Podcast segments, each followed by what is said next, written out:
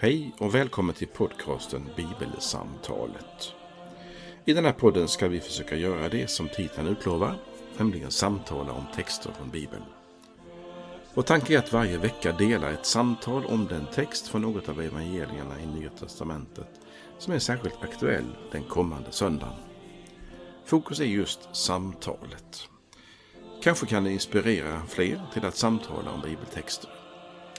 Välkommen att vara med i samtalet på något sätt. Vi som gör den här podden, det är Fredrik Borglin, kommunister i Istors pastorat, och Karl Magnus Adrian, präst bland annat tidigare i just Istors pastorat. Välkommen att vara med. Idag är vi samlade, Fredrik och jag, kring temat på Apostladagen som infaller när det är den 5:e efter Trefaldighet. Och jag ska läsa texten som vi utgår ifrån. Det är tredje årgångens evangelietext från Markus evangeliets 3:e kapitel från vers 7. Jesus drog sig undan mot sjön tillsammans med sina lärjungar. En massa människor från Galileen följde med, men också från Judén, Jerusalem och Idumeen, och från andra sidan Jordan, och från trakten kring Tyros och Sidon kom människor i massor till honom när de hörde talas om allt han hade gjort. Han sa åt sina lärjungar att ha en båt till reds så att han slapp bli trängd av folkmassan. Han hade botat många och nu kom alla som led av någon plåga och trängde sig på honom för att få röra vid honom. Och när de orena andarna såg honom föll de ner för honom och ropade: "Du är Guds son." Men han förbjöd dem strängt att avslöja vem han var. Sedan gick han upp på berget och kallade till sig några som han hade utvalt, och det kom till honom. Han utsåg 12 som skulle följa honom och som han skulle skicka ut att predika och ha makt att driva ut demonerna. Och de 12 han utsåg var Simon, som han gav namnet Petrus, Sebedaios son Jakob och Jakobs bror Johannes, vilka han gav namnet Boanerges, det vill säga Oskans söner. Vidare Andreas, Filippos, Bartolomaios, Matteus, Thomas, Alfais son Jakob, Tadaios, Simon Kananaios och Judas Iskariot, han som förrådde honom. Så lyder det heliga evangeliet. Lovad vare du, Kristus. Ja, jag börjar med textens andra del, det vill säga när det kommer in på apostlarna och har lite början på några tankar. Jo, vi har i evangelierna i alla exempel på när Jesus kallar sina 12, eller apostlarna som vi kallar dem också. Och det är berättelser som ibland är tydliga när det gäller enskilda personer. Ibland så är de liksom i grupp. Och här är det liksom gruppen 12 som är namngiven. Hos Johannes så är det enskilda personer, några stycken, vars väg in är väldigt så här personligt eller privat i gemenskapen. Och det spelar ingen roll att Jesus ibland, som i Johannes i eller Johannes, skildrar några liksom unika kallelser. Och ibland så kallar evangelierna dem liksom i grupp ungefär. Och då kan man se att det här är ju inledningsvis i alla evangelierna. Johannes är det kapitel 1 och här är det kapitel 3. Och det har föregåtts ibland av att Jesus har frestats, som i Matteus. Ibland har det föregåtts av i alla fall med bergspredikan som vi hade förra veckan. Och sen kommer då kallelsen lite senare, det vill säga då tydliggör man vilka av Jesu lärjungar som är den inre kretsen, och det är de 12. Här står det: Jesus gick upp på berget och kallade till sig några som han hade utvalt. Alltså, jag tror inte man ska läsa det så som NT81 översätter. Han gick upp på berget och sen ropade han ner till de andra som stod nere 1 kilometer bort: "Kom nu upp hit." Utan det var ju en grupp människor ur vilka han kallade 12. Och då har vi gruppen 72, eller en större grupp, onämnda. Det finns ju ett antal lärjungar som vi inte riktigt vet vilka de är. Eller, ja. Ta ett exempel. Kleopas, eller, som finns med i Emmausvandringen.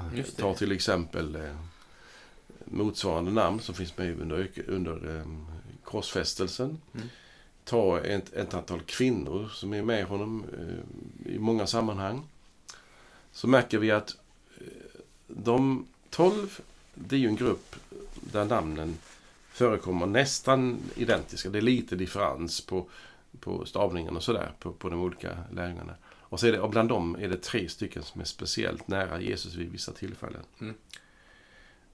Jag nämner bara detta därför att det går som en röd tråd, speciellt hos Lukas, att de här 12 har ett uppdrag där Jesus, om de kan säga att de som hör er hör mig. Det är ju väldigt kraftfullt sagt. Alltså, när sen Jesus efter himmelsfärden har lämnat de 11, så säger de att nu måste vi måste ersätta platsen Judas Iskariot som var med men som förrådde och sen så begick självmord. Vi måste ha en plats, hans plats måste fyllas med någon som var med från början. Alltså som var med i närheten av de 12. Och så blev det Mattias som blev då den 12:e efter Judas. Och sen har de en plats som den är lite tydlig i Apostlagärningarna, men den är inte jättetydlig. Vid några tillfällen så är det Petrus och Jakob som har någon sorts roll vid apostlamötet i Apostlagärningarna. Annars är det så att de finns med som en bas, som en grund. Och det återvänds ibland hos Paulus med att kyrkan är byggd på apostlarnas grund på något vis. Sen är ordet apostel också en överförd mening i Nya Testamentet som betyder mer än de 12. Och det är där kan vi inte riktigt, tror jag i alla fall, bena ut exakt vad är det för uppdrag eller kallelse som de här apostlarna har som inte ingick i de 12. Men det behöver vi inte ta upp idag, tycker jag. Eller hur? Vi kan säga något om begreppet kanske. Så min slutkommentar som inledning här, det är att här är 12 som kallas och som har ett uppdrag. Och de ska undervisa, bota sjuka, driva ut demoner. Och de har en speciell roll intill Jesus. Och de ska lyssna så på honom så att de kan säga det han skulle ha sagt. Och med den auktoriteten och bemyndigandet så lämnar han dem i himmelsfärden. Och säger, jag är med i alla dagar till tidens slut. Gå ut och gör alla folk till lärjungar. Och sen kommer då den första kyrkan som vi kallar den för på pingstdagen och följande. Det var min öppning till pastorn. Ja. Får jag säga något om sammanhanget nu? Behöver du det idag? Nej, jag kan göra det. Men du får gärna göra det. Det är något mer ett skojkommentar för mig. Jag tycker att det finns en... jag skulle... Ursäkta. Det finns något...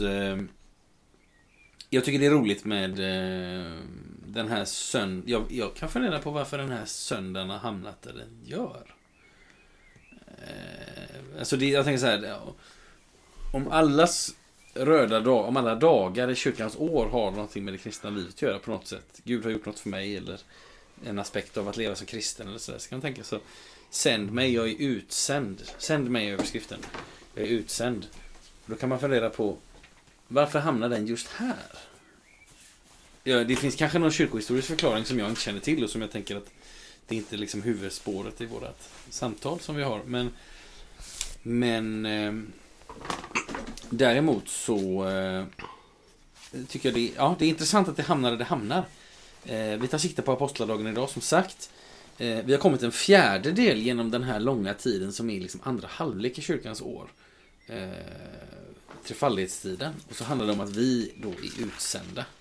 Och skulle vi titta i backspegeln, trefaldighetstiden, vi har stannat till inför dopet, att det är vägen in i Guds rike. Vi har stannat till inför att vi är kallade till Guds rike. Vi har stannat till inför att vi människor kan vara förlorade och bli återfunna. Även om just den söndagen i år knuffades bort av midsommarhelgen. Och så har vi stannat till inför, det var ju förra avsnittet, vi ska inte döma. Det är inte vår uppgift, det är inte vårt mandat att göra det. Och med de sakerna i vår ryggsäck så stannar vi idag till inför att vi som kristna är utsända. Man kan väl tänka så här att det som sägs i överskriften idag är någonting som också vi ska säga. Sänd mig. Med ett utropstecken. Eller 2. Sen har vi evangelietextens sammanhang. Markus 3, början av Jesu verksamhet i någon form av startskede. Folk kommer från alla håll. Det står till och med att de tränger sig på honom. Första halvan av dagens text kan vi tänka på som en beskrivning eller bakgrund till vilket skede den så kallade Jesusrörelsen befinner sig i. Mycket folk kommer, Jesus drar sig undan och så utser han. Ska han då till utse folk. Andra halvan av evangeliet handlar om vad är namnet på? Om utsändandet. Ja, liksom. Jesus sänder ut människor. Vi får reda på, och det här vi får reda på lite om de som sänds ut idag. Och om vad det innebar att vara det som också du och jag, och du som lyssnar också för den delen, såklart är, nämligen utsända. Så det handlar både om första miljöbeskrivning, så här, nu är vi i detta skedet av Jesu verksamhet, och sen, idag gör Jesus någonting som det vi stannar till inför, han sänder ut människor. Jag kan bara ha en kort kommentar till det. Alltså, evangeliet startar idag med han drog sig undan mot sjön tillsammans med sina lärjungar. Där är ju en stor grupp. Och så sen så kommer det antal verser. Och sen kommer det. Sedan gick upp på berget och kallade till sig några som han hade utvalt. Så att han har lärjungar från början i den vers 7. Och sen av dem så är det några som han drar ut. Och de har han med sig på berget. Och så kommer det orden till dem. Men man kan ju fundra sig över av vilken anledning som den första delen av texten överhuvudtaget är med. Men nu ska vi inte gå in på att diskutera evangeliebokens sätt att avgränsa. Nej. För det är ju inte det som är temat idag. Utan det är ju egentligen de kallelser till lärjungarna. Men jag hade en kommentar tidigare. Ja. Och det är det här med av vilken anledning söndagen ligger som den gör. Så enligt gammal kristen tradition så är det slutet av juni så är det Petri och Pauli dag. För att fira deras himmelsfärd som man trodde menade. Det vill säga deras martyrium. Poängen, inte himmelsfärden utan martyrium, när de satt igenom döden vi kommer nära Kristus på ett speciellt sätt. Så det är deras martyrium som bildar den historiska bakgrunden till Apostladagen. Och då drar jag mig till minnes att Petri Pauli eller Pauli Petri, de har namnet tillsammans. Det är på kontinenten namn på flera kyrkor som jag har besökt, några stycken kyrkor som heter Petri Paul kyrka. I Tyskland till exempel. Så det är en vanlig kombination, men inte hos oss i Sverige, Svenska kyrkan. Så att det finns en sorts connection där mellan Petri och Pauli martyrskap som då enligt legenden får jag väl ana har ägt rum någon gång nu i juni månad. Och därför ligger det. Det kan möjligen vara så. Ja. Vi stannade till förut tycker jag, bara kort det här med vad betyder det att vara apostel? Alltså, vad ligger i det begreppet? Liksom? Vad betyder det? Jag tror att vi kan ha nämnt det kanske tidigare, men det kan ju stannas till inför igen. Det betyder utsänd. Men det är inte en passiv budbärare som har uppgiften att liksom överlämna ett budskap och sen göra ingenting mer. Ungefär som en kurir eller en brevbärare som lämnar en elräkning i brevlådan och sen har man ingenting med det att göra. Utan en apostel är något mer, alltså det är, säger man ibland, en bemyndigad budbärare. En representant som har mandat att representera och avsändaren. Jag vill minnas att du någon gång tog exemplet med Abrahams tjänare. Skulle hämta och ordna med en hustru till Isak. Det vill säga, det var inte bara att gå och göra någonting, utan det var liksom också att föra sin här talan på något sätt. Ja, det finns, jag kan bryta av för du kan kommentera detta. Det finns ju många berättelser i olika kulturer. Det här med hur bekännare, tjänare eller ombud som har fullmakt till exempel. Vi kan ju rösta i eller förening genom ett ombud. Och det betyder att den rösten som är avlagd genom ett ombud, det är min röst. Även om jag inte är där. Så det är inte ovanligt i olika kulturer med en sån här bemyndigad person. Och vi har kanske möjligen svårt med det. Därför vi tycker att en apostel borde vara mindre tillförlitlig än Jesus själv. Och så gör vi liksom en gradering där. Men jag tror att om jag går på texterna, som jag förstår dem i alla fall, så har apostlarna en väldigt stark roll. Mm. Nu ska vi se, jag bröt av den meningen. Du var ju inne i en mening, va? Nej, jag var inte inne i en mening. Nej, för då kan jag ta fortsättning på detta. Mm. Och det är att vi har tillfälle som tydliggör det här med, för det som du sa nu, det var ju också vilken roll spelar dessa apostlar, framförallt efter Jesu himmelsfärd. Det kan man väl ställa som en fråga inför. Mm. Vilken roll spelar de? Och då kan vi säga att vi vet inte så mycket om de flesta apostlarna. Mm. Det finns ju berättelser som vi kan kalla för legendberättelser nästan, eller så. Men det finns också underlag för en, tror jag, en historisk berättelse. Det är nog sant. Till exempel är frågan, har Petrus grundat församling i Rom? Eller har han varit där? Har han varit ledare där? Har han varit biskop där? Mm. Och det har vi haft en liten parentes kring för länge sedan. Och det vill jag inte kommentera nu igen. Thomas till exempel. Har vi vittnesbörd om att det finns någonting i Indien som har connection till Thomas. Mm. Alltså några exempel på detta. Johannes och Maria som han tog hand om henne. Bodde ju Efesos enligt berättelserna. Finns inte om det i Nya Testamentet. Så har vi alltså berättelser där ändå apostlarna mycket tidigt har haft rollen i den första kyrkan att vara, ska vi säga, pelarna. Mm.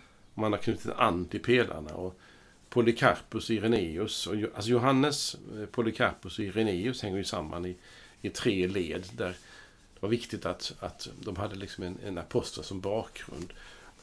Och en del av Nya Testamentets skrifter har ju fått auktoritet genom att de har knutits till en apostel på något sätt. Även om både Lukas och Markus inte är lärjungar i den meningen, så är Markus kanske kopplad till Petrus och så vidare. Men det jag vill bara säga som en liten kommentar, som utifrån en text i Galaterbrevet 1. När Paulus har varit med om sin omvändelse och varit i Antiochia uppe i Syrien och fått kontakt med församlingen där, så säger han så här: först 3 år senare får jag upp till Jerusalem för att tala med Kefas, alltså Petrus, och stannade 14 dagar hos honom. Någon annan av apostlarna såg jag inte, bara Herrens bror Jakob. Alltså, det är inte så att de här 11-12 i Jerusalem, inklusive Matteus, sitter i någon sorts regeringsbyggnad där i Jerusalem. Och så kommer Paulus dit och blir liksom kontrollerad. Får vi tro att du verkligen är en omvänd människa som tror på Jesus, eller håller du på med någonting privat eller så? Nej, utan han träffade bara Petrus. Så vi har inte apostlarna som någon sorts regeringsråd i Jerusalem, tydligen. Det var den jag ville säga när du hoppar in igen. Jag tänker på detta, alltså vi får ju lite information, jag backar bandet bara pyttelite. Vi får ju veta lite om vad det här mandatet består i. Markus berättar om hur Jesus väljer ut de 12, eller rättare sagt han kallar till sig de som han hade utvalt.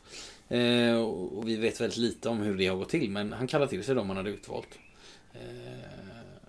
Och så utser han dem att predika och ha makt att driva ut demonerna. Alltså det, där får vi till oss det här med Jesu, ja, med den fullmakt som de är bemyndigade med. Just det.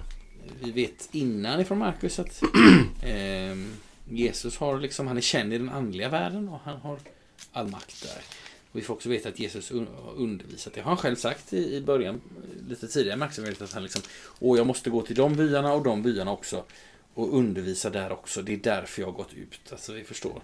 Så det som Jesus gör, det ska de göra. Och det är liksom tydligt här, tycker jag, också i själva utsändandet. Sen hakar jag tag i detta som du var inne på, Karl Magnus, det här med att vi får veta väldigt lite generellt om de här 12. Ja. Du nämnde lite saker om sånt som vi har i liksom bibliska källor. Om vi lägger alla de 4 evangelisterna och så lägger vi till det, så lägger vi apostlärningarna och även alla breven, så får vi väldigt lite material om dem. Alltså vi kan tänka på så här, vad får vi veta om dessa 12 i dagens text? Vi får veta att Petrus hette Simon, men han får ett nytt namn. Vi får inte veta att han och Andreas är bröder, men det vet vi sedan tidigare. Mm. Jakob och Johannes är bröder, det visste vi också sedan tidigare. De får det här epitetet Boanerges av Jesus, som då Markus uttyder för oss som Oskans söner. Det finns inte hos någon annan evangelist just den detaljen. Vi får veta att den andra Jakob är son till Alfaios, den andra Simon har det här epitetet Kananaios. Judas har epitetet eller tillnamnet Iskariot, som vi faktiskt inte heller vet vad det betyder. Ja, Iskariot vet vi vad det betyder. Nej. Ja, det finns ju ett antal förklaringar. Man brukar väl säga att det vanliga är att säga att han är en man från Kariot i Judén, men det är ju, det kan vi inte veta. Eller... Förlåt, men Ish är väl en man och Kariot är väl en plats, eller? Ja, men vi har inga andra stöd det finns ingen annan man i hela Nya Testamentet som benämns på det sättet. Nej. Men ja, alltså det är väl den vanliga förklaringen, men det finns ju, har ju säkert kommit 25, 30, 40 olika förklaringar på. Vad intressant, ja. Det visste jag inte. Nej, alltså det finns ju massvis av, jag pysslade med detta för en uppgift en gång, det finns massvis av förklaringar till Iskariot som kan ha med hans person att göra, hans härkomst, det han gjorde eller någonting annat i hans bakgrund. Alltså det är mycket och den vanligaste förklaringen är ju att han är från Kariot i Judén. Vilket är ju, skulle vi liksom säga, ha alla andra lärjungar är från Galileen vad vi vet, men inte Judas. Är det kanske förklaringen eller är till hans roll? Eller? Alltså, det vet vi inte. Men jag... Tack för att du drar in mig i det här. Det ska jag kolla. Så läsa. Tack för det. Men vi får reda på att han har det här tillnamnet. Och så presenteras han av Markus redan här och nu som den som förrådde Jesus. Och det här med att vi har fått veta mycket lite om 12 här när de sänds ut ligger ju också på något sätt då i linje med evangelierna i stort. Vi vet ju faktiskt väldigt lite om de här personerna. Vi får till exempel inte höra alla 12 tala. Jag skulle kunna tänka mig att vi kanske får höra hälften tala. Om vi tänker på... Så Petrus talar, Andreas talar vid något tillfälle, Jakob och Johannes kommer ju till Jesus med någon fråga, de vill sitta. Filippos talar någon gång, Thomas talar någon gång, eller ett par gånger i Johannes evangeliet. Vi får väldigt fläckvis med information om dem. Vi kan säga, de är hemma hos Jesus, botar Petrus svärmor. Då får vi veta att då måste han ju rent logiskt vara gift, annars har man ingen svärmor. Nej. Men vi får inte veta något om henne, alltså frun. Vi vet väldigt lite om var de kommer ifrån. Några så står det så här, men Petrus var från Betsaida och sådär, och familjebakgrund eller situation eller liksom deras personligheter. Oskans söner här, det är väl kanske det anar vi ju att det har att göra med någonting i deras temperament kanske. Kananaios kan ju tyda på att man har någon slags koppling till någon form av revolutionär rörelse. Iskariot kanske från det här Kariot Hesseron i Judén. Men annars är det lite, tänker jag. Det här är ändå, man tänker, här är ändå den... Nu sitter vi ju här 2000 år senare, såklart, och talar om detta. Men om man tänker att det är ju ändå de här 12 som är i ett skede, de är så avgörande och ändå vet vi så lite. Och det påminner jag om något viktigt. Nu vill jag komma till en punkt här. Jag med. Jag sitter här och... Alltså det vill säga, en lärjunge är utsänd men behöver inte vara välkänd. Mycket bra sammanfattning. Säg det igen så spikar vi fast den tesen. Alltså en lärjunge är någon som är utsänd men behöver för den sakens skull inte vara särskilt välkänd av människor, men är däremot helt genomkänd av Herren. Men det är inte poängen att man ska bli... Nej. Jag skulle kunna återvända, så nu gör jag det, till ett av mina favoritord då döparen säger, han ska bli större om Jesus och jag mindre. Alltså det är också... Det ligger något, det går en linje över. Ja, förlåt, nu har jag pratat länge. Nej, inte förlåt alls. När första gången jag kom in i detta temat så där på allvar, när man själv inte bara har läst om det, utan det betyder någonting för mig. Det var insikten som vi har talat om tidigare, du och jag.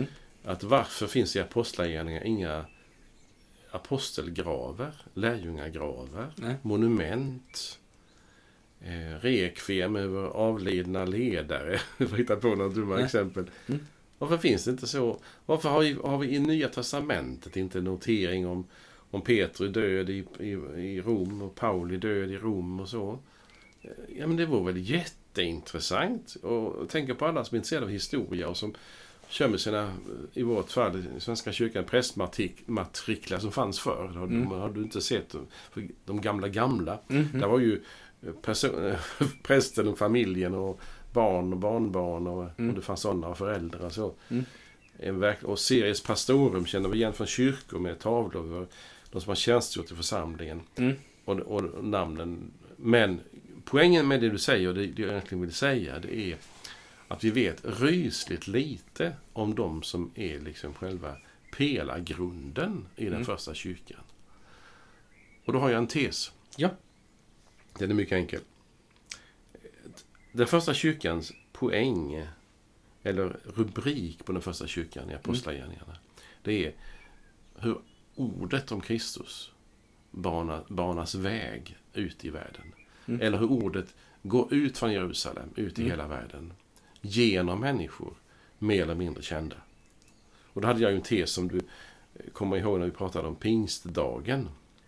Nämligen att de här främlingarna, eller inflyttade folk från hela världen, som det står ungefär i Jerusalem på pingstdagen. Massa folk som olika delar av världen. Som säkert också när de åkte hem tillfälligt eller definitivt hade med sig berättelsen om Jesus till sina hembygder. Alltså de första kristna missionärerna är anonyma. Precis utifrån det som du hade som en lång inledning till. Jag vill bara liksom bekräfta det igen. Och då är frågan, vad är detta? Vad är det för konsekvens eller poäng med det här? Jo, det sa du i den här sammanfattningen att lärjungarna är, vad sa du nu? De är utsända men inte välkända. Utsända men inte välkända. Medan vi ju gärna vill tänka på att jaha, du Fredrik, du är släkt med den och så är du bror till den och syster till den, så ringer man in personen. Och det säger inte det, inte någon värde i det. Det säger nu, det vill säga att det är jobbigt eller dumt att det är så. Utan poängen är att Guds ord ska ut. Anden ska verka, väcka människor, kalla samman till kyrkans gemenskap. Det är liksom poängen med allt vad kyrkan håller på med. Och så vi som då håller på med detta i olika sammanhang, vi är ju ibland välkända, du och jag känner varandra ganska väl. Och det tycker jag inte är fel, tvärtom. Nej. Det är roligt. Men poängen är ju inte att en icke-känd person är liksom mindre viktig eller väsentlig. Eller tänk om Gud handlar genom den och den och den och den som är sån och sån och sån och släkt med den och den och den. Oj, det passar ju inte. Kanske mina ramar, mina kategoritänkanden. Ja, just det, ja. Nej, släpp det, Karl Magnus, släpp det. Gud gör precis som han vill. Han kallar människor. Många var inte förnärma, säger Paulus. Tänk på när ni kallades. Ja. Just det, ja. Och lärjungarna här är ju tydligen väldigt enkla människor. Möjligen i Matteus något mer känd kanske. Och Paulus är ju en utbildad farisee som så småningom blir en viktig missionär. Men det är ju folk i allmänhet. Och tänk då på de folk i allmänhet som vi känner, du och jag. Som inte nu är som tillhör något skrå, präster eller diakoner eller något sånt, utan som är människor i allmänhet. Vad gör dessa människor som är i kyrkan? Kyrkan är ju inte dess ledare och dess anställda. Utan det är några som kommer samman genom dop och tro och är den synliga kyrkan. På något sätt synlig i alla fall. Och där gestaltas kyrkan. Mer eller mindre välkänt för oss. Ja, och jag menar, det är något väldigt allmänmänskligt i alla tider. Jag menar, även om Jesus själv kunde människor säga, vad är det här? Är det inte snickarens son? Känner inte vi de här fyra namngivna bröderna? Och dessutom bor inte alla hans systrar här. Jag menar, vi vet väl vad det är för en filur. Eller det visste de ju inte, men alltså, det är något väldigt, som du säger, det är något allmänmänskligt också. Att vi tror ibland att vi vet allt om människor, så gör vi inte det. Nej. Jag ville bara hoppa tillbaka till den här Iskariot-grejen, för jag tyckte den var lite rolig. Och så om det är okej. Och så hittade jag hittade den här uppgiften som jag jobbat lite grann med i ett tidigare skede. Och man kan säga så här, den förklaringen till Iskariot som du gav där och som jag nog är beredd att stämma in i, då är det liksom det vanligaste förslaget är att man uppfattar det som han är en Iskariot, alltså han är en man från Kariot, och då uppfattar man det oftast som att det är det här stället i södra Judén som heter Kariot Hesron. Det näst vanligaste förslaget är att Iskariot på något sätt har att göra med latinets Sicarius, som betyder dolk, alltså att han är någon form av knivman. Han också, ja. Simon Seloten var ju också. Ja, precis. Också. Simon Seloten är ju det, en annan lärjunge som här hos Markus kallas för Simon Kananaios. Ah. Det är liksom den näst vanligaste förklaringen bland de som tycker de var kompisar från gerillarörelsen i norr. Det skulle vara en förklaring. Och sen finns det kanske 25 förklaringar till som är... och då kan man tänka så här, oj, kan alla vara lika troliga? Nej, men vi alla kan ju formulera en teori. Och det är inte upp till mig att bedöma exakt hur troliga alla är. Men det är den vanligaste förklaringen. Bara, tack för det. Men det är väldigt, väldigt spännande. Ja. Så det var det jag ville ha sagt med det. Ja. Vad tänkte du på? Ja, har du någon idé? Jag har en tanke. Men kör du? Eller sen. Jag kör du nu. Ja. Jag vill ta fram ett tema som finns med, kan man säga, underförstått i det här. Alltså, min fråga är så här. Av vilken anledning kallar Jesus just dessa 12? Och då skulle ditt svar kunna vara, Karl Magnus, det vet inte du och det vet inte jag och det vet ingen. Så är det så svaret klart. Jag tänker på ett ställe i Johannes evangeliet. Jesus kände människor, vet vad som finns i människan. Just det. Alltså, han visste vem de var. Alltså, varför de var där. Tänk om det fanns någon sån här gudomlig då, ska kalla för hushållning, det vill säga ordning, att här behövs en sådan. Alltså en funktionalitet. Och det släpper jag, för jag vill inte driva den tesen alls, utan det är inte bara en funktion, utan det är människan i sin personlighet, känsloliv, förstånd och allt det där. Och så. Eller att Jesus kallar människor som han genom de här 3 åren formar, utvecklar, låter mogna tillsammans med honom. Och det kunde rent teoretiskt varit vem som helst. Alltså det finns ju många sätt att se på detta. Men det som gör att jag vill ta upp någonting av detta som en idé, det är när man tittar på den texten som också finns med i dagens sammanhang, det vill säga Jeremia kallelse. Så finns det någonting där som jag tycker ändå är tänkvärt utifrån många andra ställen i Bibeln. Och det är, har Gud någon plan med människan? Eller är det så att det är liksom godtyckligt? Det bidde en märklig kombination när din mamma och pappa, Fredrik, fick dig. Så blev det någon sorts konstellation som är helt unik. För unik är du naturligtvis. Och i denna unika människa har sen fått vara där och utvecklas så och fått om de gåvorna. Medan både Psalm 139 är det väl 139 och Jeremia kallelse Jeremia 1 talar om, nu läser jag bara ett enda ord innantill, det finns många exempel på detta. Herrens ord kom till mig. Innan jag formade dig i moderlivet utvalde jag dig. Innan du kom ut ur moderskötet gav jag dig ett uppdrag. Det här ordet, och det mest kända är väl i Psalm 139. Kommer du ihåg? Vi kan inte ta det exakt i ordagrant. Alltså, Gud vill någonting. Och det som har hjälpt mig med detta, det är en annan fråga som jag gärna vill kommentera. Och det är, jag har ju ställt en fråga till dig med leende på mina läppar ibland för att skoja med dig, och det är, kan du Luthers förklaringar i katechesen? Har jag ställt till dig, Fredrik. Och det jag bävar inför att denna fråga är svårt att komma. Ja, men det finns en poäng nu, och du vet att jag verkligen inte vill sätta åt dig. Nej, det är jag tror. Vi har olika traditioner med oss, som väl är.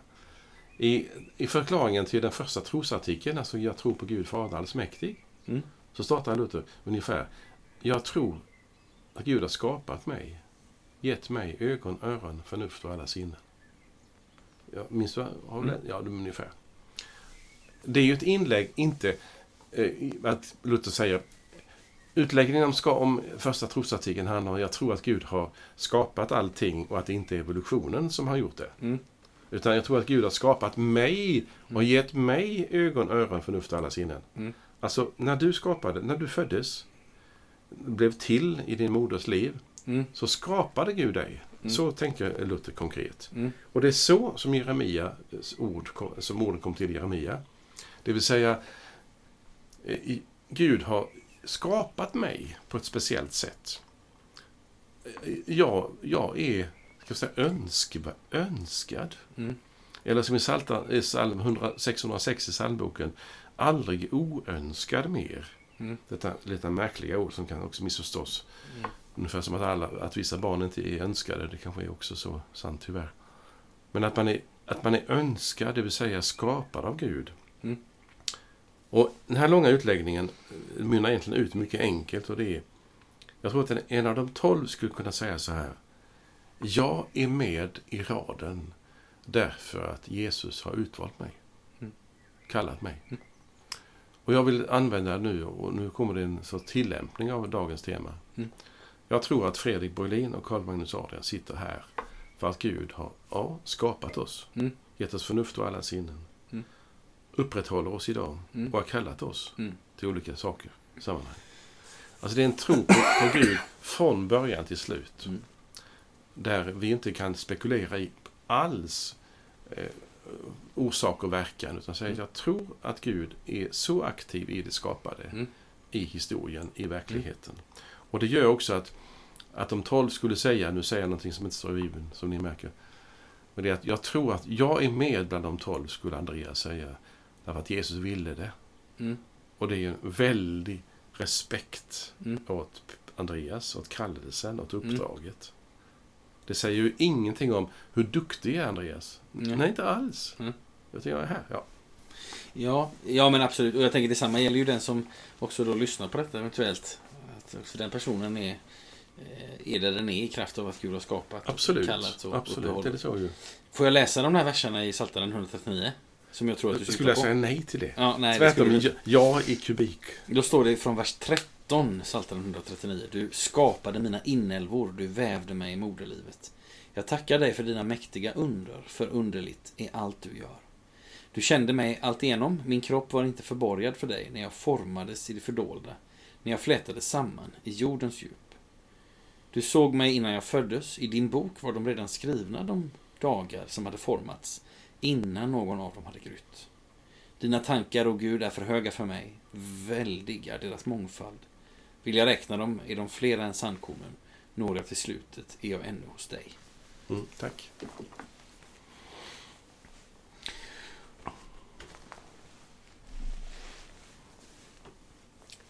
Detta var alltså med tanke på, ska vi säga, Jesus kallar dessa 12.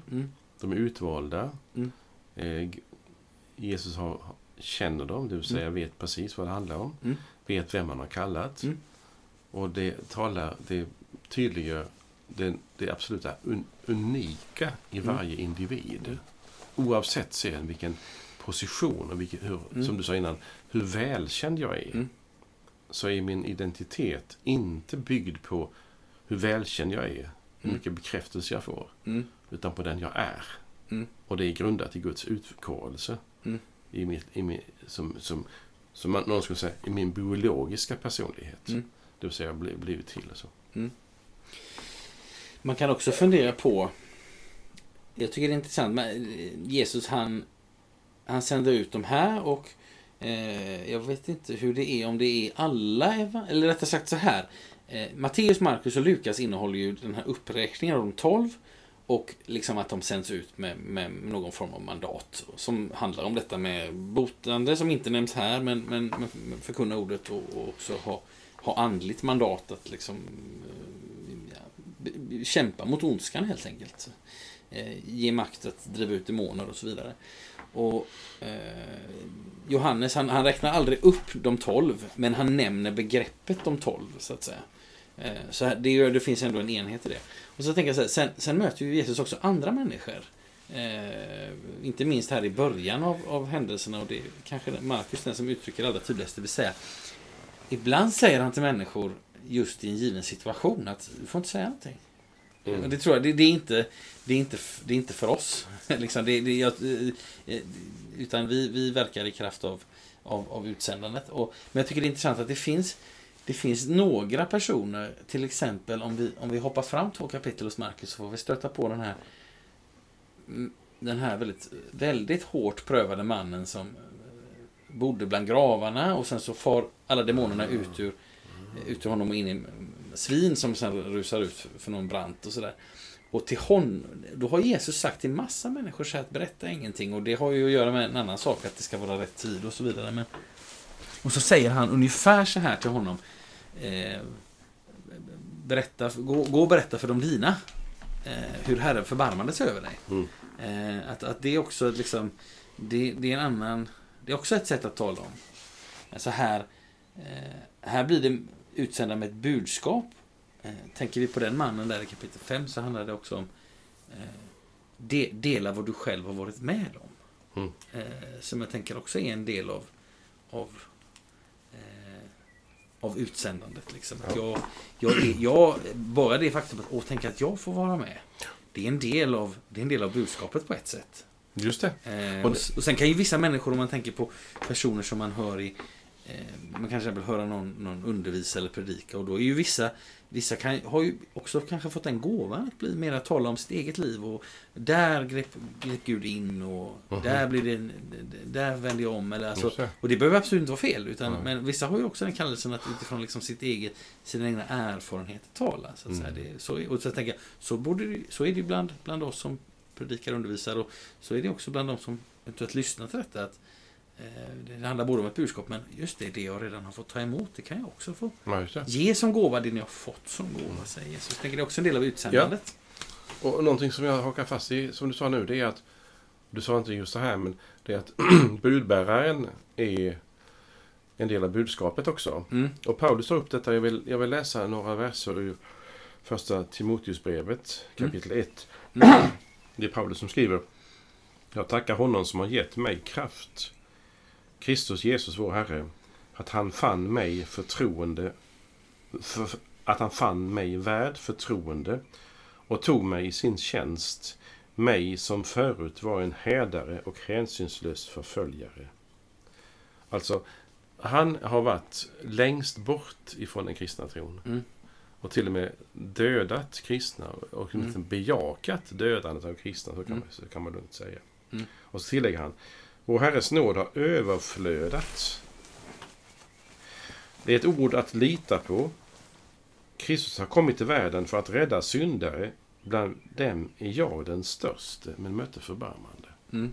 Alltså det är oerhört kraftfullt att träda fram. Nu tänker jag, nu får ni acceptera det, min bild här. Vi tänker nu på en gudstjänst i svensk kyrklig tradition, som är du och jag.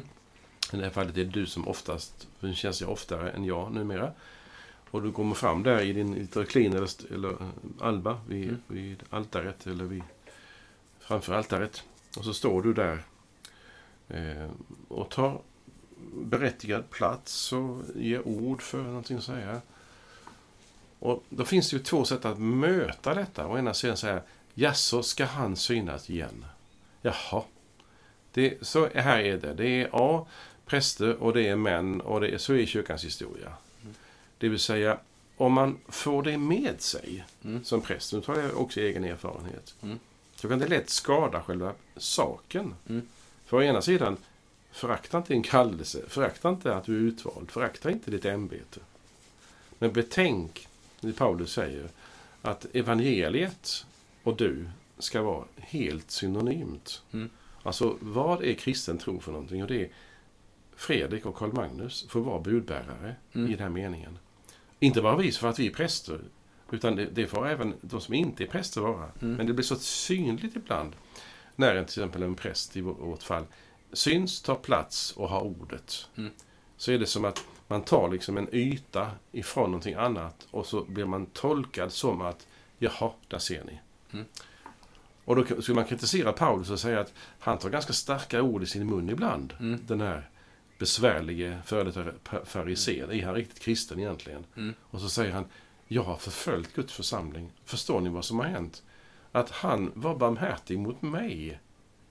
Och så tillägger han i mitt språkbruk nu: fattar ni hur stort evangeliet är om Jesus? Fattar ni poängen med Jesus när ni ser mig? Och då säger man: aha, får du vara med, Paulus? ja men då får jag också vara med. Mm. Och då kan man liksom predika i sin gestalt, i sin person, vad evangeliet är. Mm. Och det, när det sker så är det ju något fantastiskt. Men då får det vara som du har sagt för 57:e gången, att det är som Sigbör, att, vad sa du nu? Han blir större och jag mindre. Just det, det finns en poäng i det. Där, och där tänker jag också, och nu ska vi snart sluta, men och där ligger ju också detta som jag tror vi varit inne på någon gång också, det här med att man städade, alltså vi tänker att Markus evangeliet, som vi ibland tänker är det första evangeliet som kanske har varit ett underlag för både Matteus och Lukas, Petrus har förmodligen något att göra med hur det utformades, och han plockade inte bort det här ytterligt pinsamma om att han själv förnekade Jesus 3 gånger, för han förstår att det är ju precis detta som evangeliet kärna.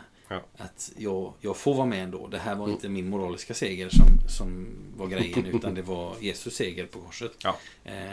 Ja. Det är mycket, ja, det är så bra sammanfattat. Så vänner, nu går vi ner för landning idag.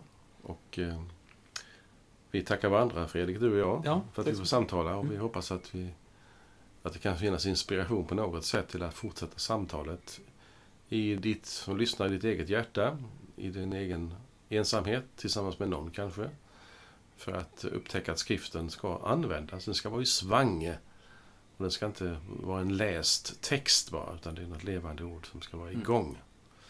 Så jag önskar dig allt gott och Guds välsignelse. Hej då! Hej då!